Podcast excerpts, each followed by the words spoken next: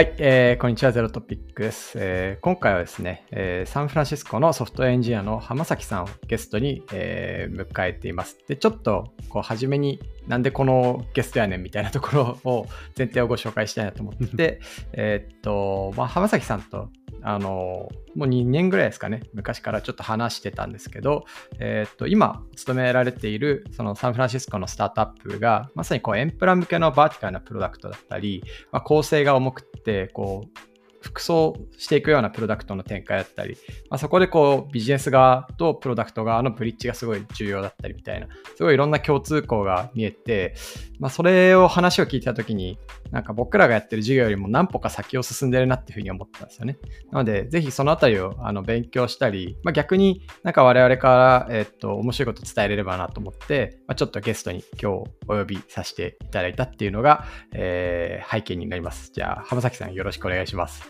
よろしくお願いします。あの、出られて光栄です。なんかゼロトピック結構前から聞いてもらってたっていう印象があるんですけど。そうですね、ゼロトピック多分最初の頃からずっとじゃないかな。自分が個人的なポッドキャストをやってるんですけど、それのなんか情報収集をしている時にあこれアンカーの音使ってんだなっていうのに気づいたあたりから気になって 毎回聞いてたんですけど聞いてるうちにこのスタートアップが成長していく姿が何ていうか経営者の目線からずっと見えていってるのが楽しくて、まあ、今に至るまでずっと楽しませてもらってます。じゃあ、初めはこう、なんですかね、これアンカーかみたいなとこから入ったけど、結構コンテンツも、はい、あのしっかり聞いてくれてるって感じなんですね。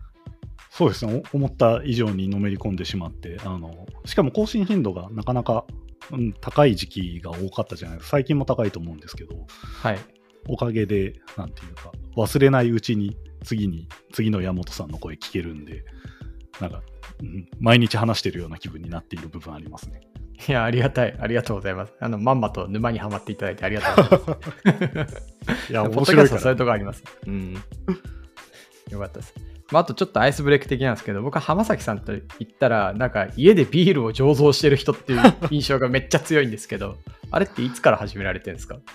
ビールは多分パンデミック入って半年ぐらいだから多分もう何年だ ?2 年前ぐらいですかね。ああ。その頃にあの家でできる趣味探した時に今アメリカに住んでるのもあるんであの醸造がかなり優しいというかあの法に触れないクォータがかなり上のところにあるので、じゃあ、味とか、なんかいろいろあるじゃないですか。IPA とか、ペールエールとかあるけど、はいはい、何のこっちゃよくわからんから、じゃあ、一個一個作ってみて、何なのか知ってみるかっていう感じで始めたのが、今続いてて、もう9バッチぐらいだから、全部で300とか400リットル作ってんのかな。それ作ったやつは、あれですか？ご自宅で全部消費するんですか？いや、思ったより配ってますね。自宅で飲む分は多分半分もなくて、近隣の友人に配っていることがほとんどですかね。作るのが目的なのもあったのと、あと、ちょうどその途中で妻が妊娠してから、お酒をその飲めなくなった人の前で堂々と飲むのはいかがなものかみたいな状況にもなったのもあって、まあ、ほどほどにっていうところですよね。なるほど。あじゃあ、あれなんですね。こう飲むのがめっちゃ好きだからみたいなのはもしかしたら入り口であったのかもしれないですけど、うん、こう創作意欲を満たすみたいなところの方が結構ビールを作るっていうこのコンテキストでは結構重い重要なことなんですね。そうですね。あのちょうどちょうど家で試せる大きさぐらいだったっていうのが分かったところで一気に火がついちゃって調べ物して作ってましたね。その辺はギークっぷりが発揮されてます、いや、ちょうどいいのがあってよかったです。だってね、装置とか見てたら、かなり、あの、いや、すごいな、これ日本じゃできないなっていうような、あの、立派な装置も使ってる感じがしてて。結構張り切っていってて、最初に作るときはもう最小限の装備だったんですけど、一回作ると、こういう手法がありますとか、こういう工程がありますみたいなのを知ると、そのために必要な機材みたいなのが増えていくので、繰り返しバッジを重ねるごとになんか合成になっていって、今はまあそれなりの機材が並んでいるような状態になってますね。確かになんか僕のポッドキャスト機材みたいな感じですね。バッジを重ねるごとに。まあ同じかもしれないですね。ありがとうございます。じゃあちょっとこのままいくと浜崎さんはビールの人で終わっちゃうので あのちょっとこう自己紹介をお願いしたいなと思っててあの、はい、ぜひこうキャリアを時系列で振り返るような形であ浜崎さん何者かみたいなのを自己紹介を軽くしていただきつつそれを自分が掘ろうかなと思ってます。はい 10X の入社した人みたいな感じですね。ま、マジそれです。あのよく聞いていただいてるので、イメージつくと思うんですけど。そうですね。えっ、ー、と、キャリア的にはずっとソフトウェアエンジニア畑の人間をやっています。えっ、ー、と、日本には、えっ、ー、と、大学院を出てはないんですけど、中退はしたんですけど、大学院2年を終わる頃のタイミングでクックパッドで働き始めて、えっ、と、2年ぐらい、2年半ぐらいですかね、インフラとか Android アプリケーションあたりのサービス開発、プロダクト開発みたいなのに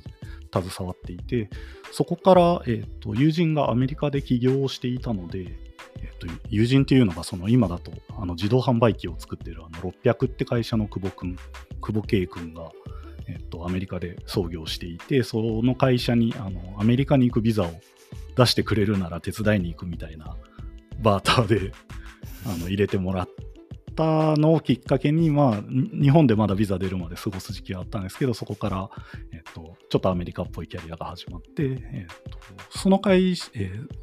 難しいな、自分で言うのって。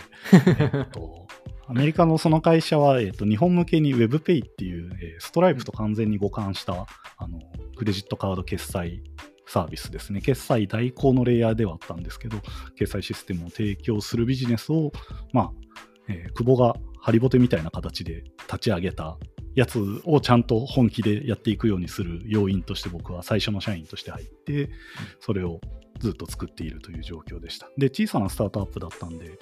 なんか端から端まで経営以外のことは全部僕がやんないといけないみたいな状態になって、プロダクトからデザインとかあのアカウントマネージャーみたいなことまでやってカスタマーサポート今だとカスタマーサクセスみたいなこともずっとやっていてそれが2年ぐらい続い2年半ですかねまた。続いた後に、えー、と無無事とは言わないですけど WebPay っていう会社は LINE LINEPay になったんですね、LINEPay 株式会社に買収されて僕はそこから LINE のアメリカ法人の社員に形としてはなって サンフランシスコ近辺に住んでいながらロサンゼルスにある LINE の米法人に勤めてる形を1年ぐらい過ごしました。で、その間はまあサービスをずっと維持して続くように、あ普通の開発を続けていたんですけど、さすがにまあ、スタートアップって終わった後がまあ、なかなか心の整理が大変な場合と、まあ、とてもモチベートされる場合があると思うんですけど、僕はうん。前者だったので、1年ぐらいかけて、あやっぱりまあビザも出てるし、あ日本人に絡んでない会社に行って、ちゃんと本場を知らんといかんな、みたいな部分があって、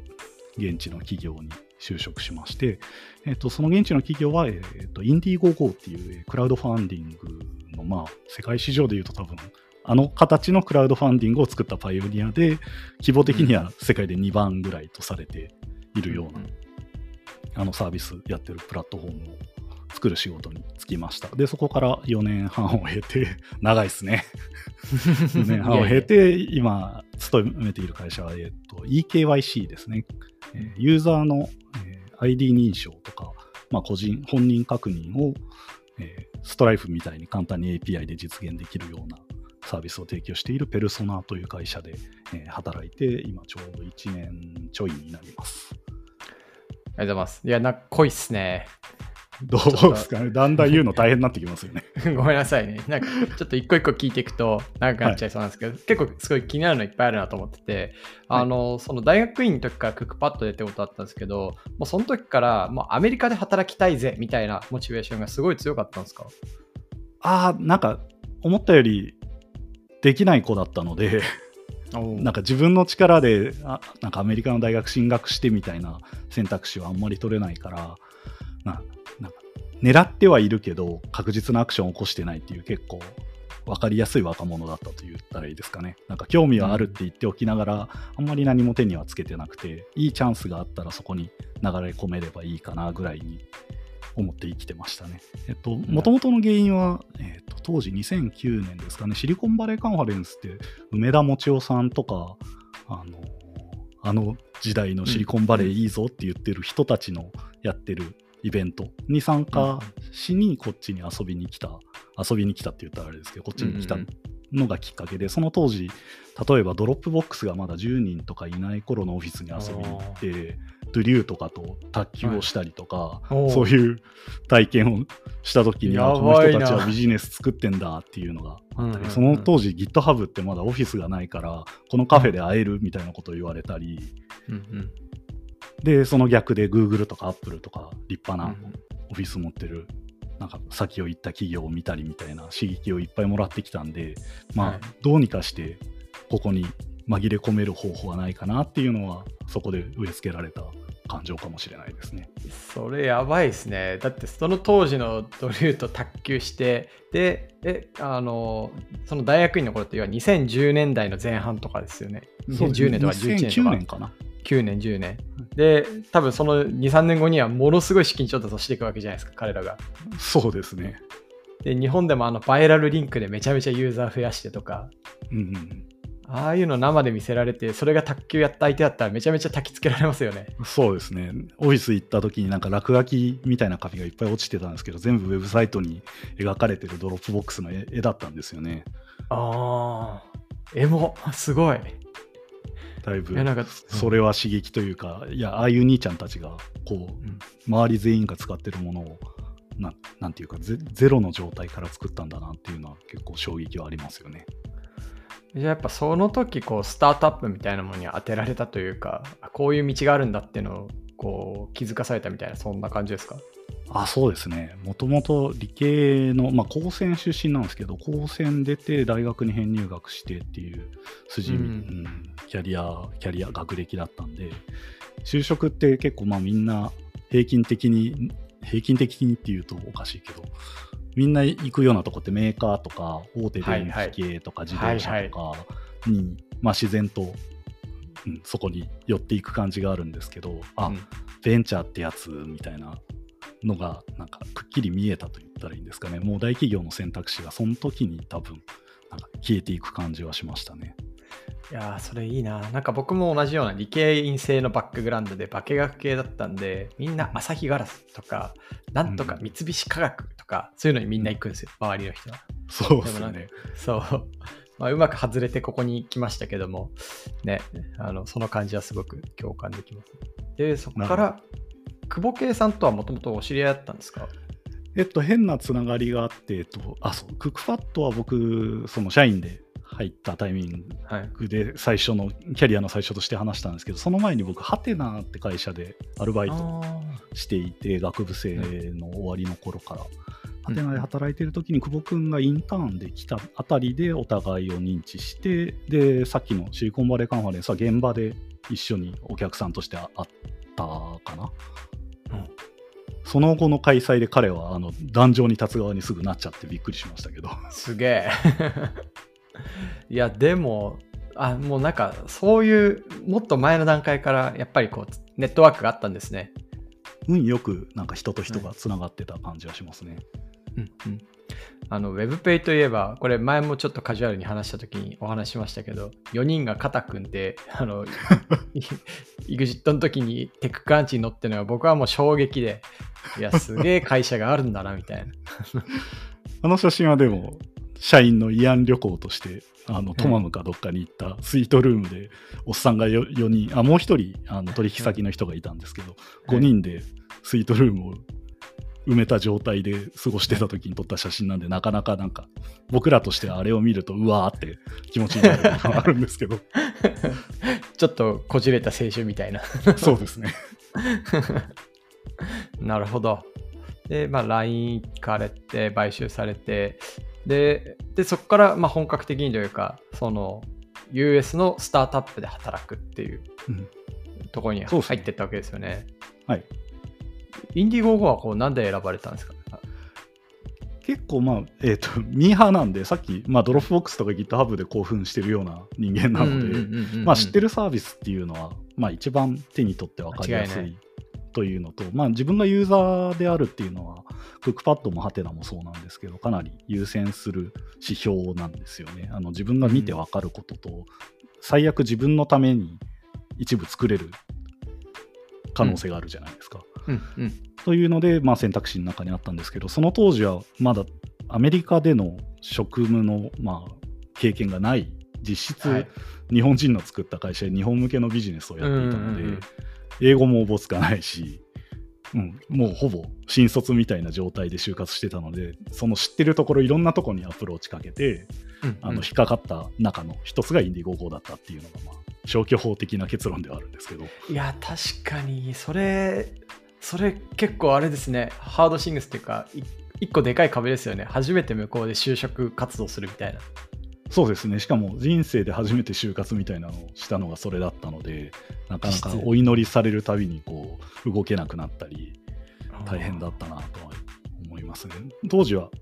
自分自身がソフトウェアエンジニアとしてあんまり WebPay のために仕事をした気にならなくてあのいろんなことやってたんで、やっぱりうんうん。ちゃんと専業でやってた人たちからどんどん引き離されているなっていう認識はあったので純粋にソフトウェアエンジニアとして通用するかが分かんないっていうのが一番うん不安要素で。でなおかつそれで英語でやっていけるのっていうのがあったんで、うん。まあまあしんどかったですね。でもいろんな企業をその時受けられたので楽しかったです。Airbnb とか、ね、ちょうど油乗り始めた頃かな、うんうん。あのでっかいオフィスに移転した直後とかにオンサイトの面接で丸一日あそこに滞在して面接受けた時はめちゃくちゃ楽しかったですし、ななんていうかミーハー心的にはあの楽しい部分はありました。いやねもうそこにいたらだってなんかドリームチューンみたいな会社がいっぱいあるわけですからね。外から見てたなんかまあ自分も同じような立場ですけどからしたらまあそれは上がりますよね。もう楽しかったですね。ん。ちょうど住んでたところの向かいの建物はツイッターの本社だったんで、そのはい、斜め横がスクエアとウーバーが入ってて、うん。で、あの、コーヒー買って信号待ちしてるジャック同士が歩いてるみたいな世界観だったんで、なかなかおのぼりさんを過ごさせてもらいました。わあジャックだーみたいな見たことある人いるみたいな感じでした。ヒゲすげーみたいなあの時はそんなもさもさしてなかったですね。普通のジャックの状態です。なるほど、なるほど。あの、インディゴ GO とか、まあ、その、ちょっと不安な状態から、こう、ソフトウェアエンジニアとして仕事をしていくわけじゃないですか。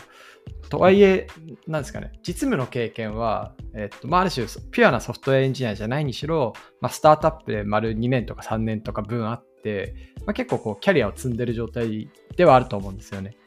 とはいえ、ソフトウェアエンジニアにピュアに仕事する。まあ、向こうだともう JD がすすごいくっきりしてると思うので、うんでなアプライしてってなっていくと、まあ、こうどういうところでその英語が不安とかそのキャリアが不安とかみたいなのを補っていってたんですか？補うそうですね、まあ、運が良かったのは、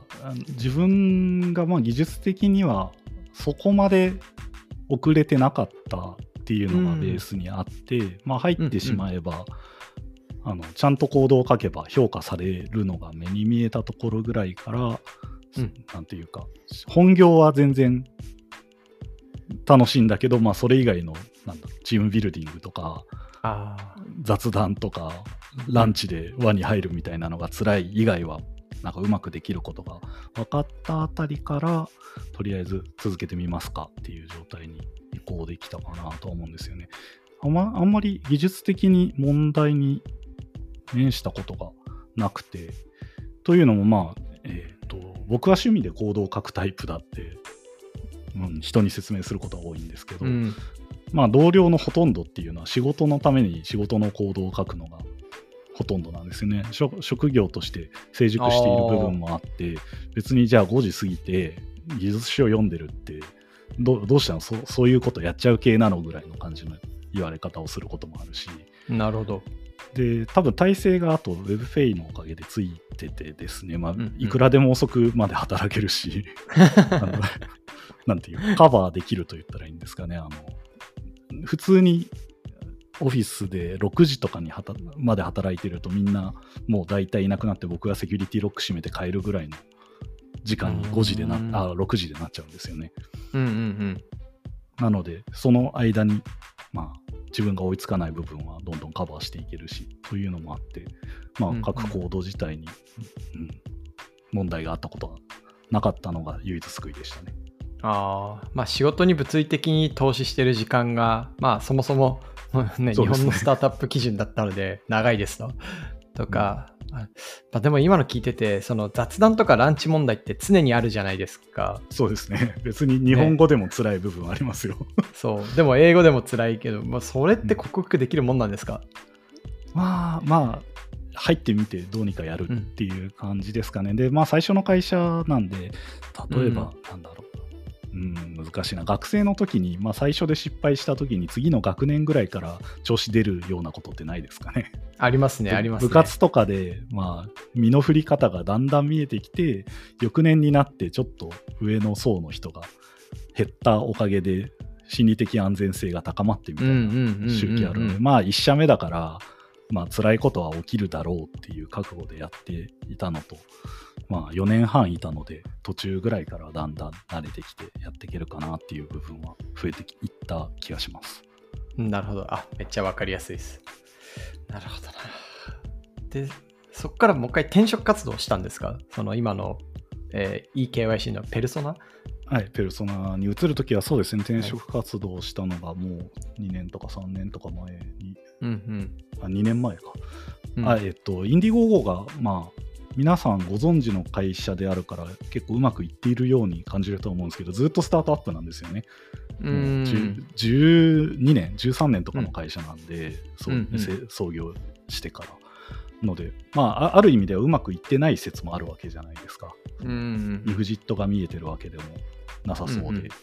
うん。まあ、人は入れ替わりをしていてっていう状況のところに入ったんで、まあ、決してなんか油の乗ったイケイケのスタートアップに入ったというよりは、まあ、若干中小企業感のあふれる ただスタートアップのんあのうん。ポリシーポリシーというかスピリットが残ってるようなうん。チームだったので、えっとまあね、年を追うごとにこう会社の中でいろんな試行錯誤が起きてレイオフみたいなのが多かったんですよね。なるほど。チームごといなくなったりとか、うん、創業メンバーが全員いなくなってしまうこともあったし、え？なかなか、うんまあ、会社としては、もう創業期の姿っていうのを失った状態になっていて、なるほど。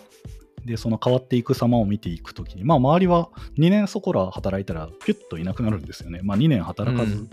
いなくなる人だっているしっていうのに、だんだん慣れていくと、あ、自分、ここに入るときと一緒で、外に行って評価されることを担保しないとやばいみたいな状態にうんうん途中から焦り始めてそれで就活はあの年に1回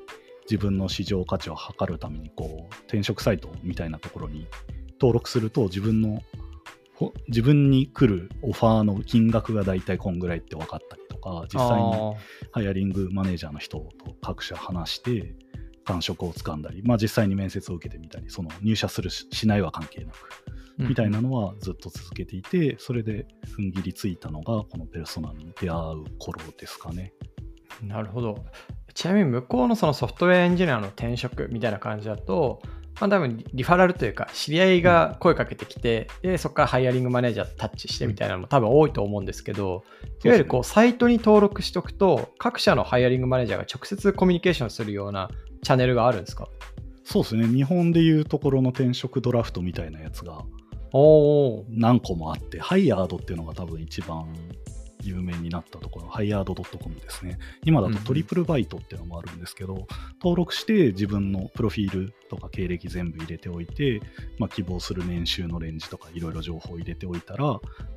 リクルーター側が最初にもう金額を提示してうん。話しかけてくるみたいな状態で、うん。でそれで話して感触が良かったら面接スタートみたいなのになったりトリプルバイトで言うとさらにその中にこうテストの仕組みが入っててあのコーディング試験をもうそこで受けておいたらあの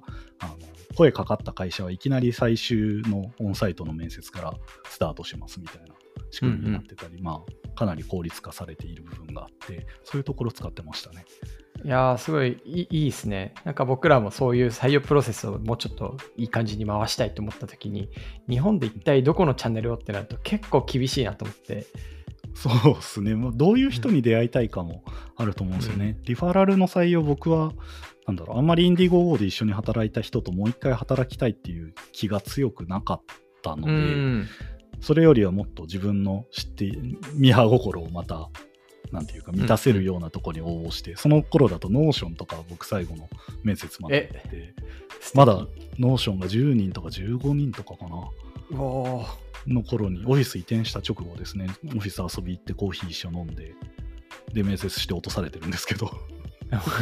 に 行ったりとか、まあ、 Discord とか、とおー。当時楽しかったな、面接すごい良かった覚えがありますね。というか、 Figma とか、もう、なんか名前を言ったら分かりやすいとこばっかり、こう、アプローチできるのが、まあ、地の利というか、ここに住んでて楽しいところの一つなんで、じゃんじゃんそういうのをやってました。いや、いいっすね。めっちゃもう全部アカウント持ってますみたいなサービスです、そんな感じです。いや、ありがとうございます。もうここからちょっとペルソナの話が本題で入っていきたいんですけど、なんともう25分紹介しちゃったので、一旦前半として、ここ、あの、浜崎さんの導入編として、いやいやいやいや、すごい面白かったです。一回切りたいと思います。で、次回からちょっとペルソナの話をしようと思うので、えー一体今回はこんな感じでありがとうございました。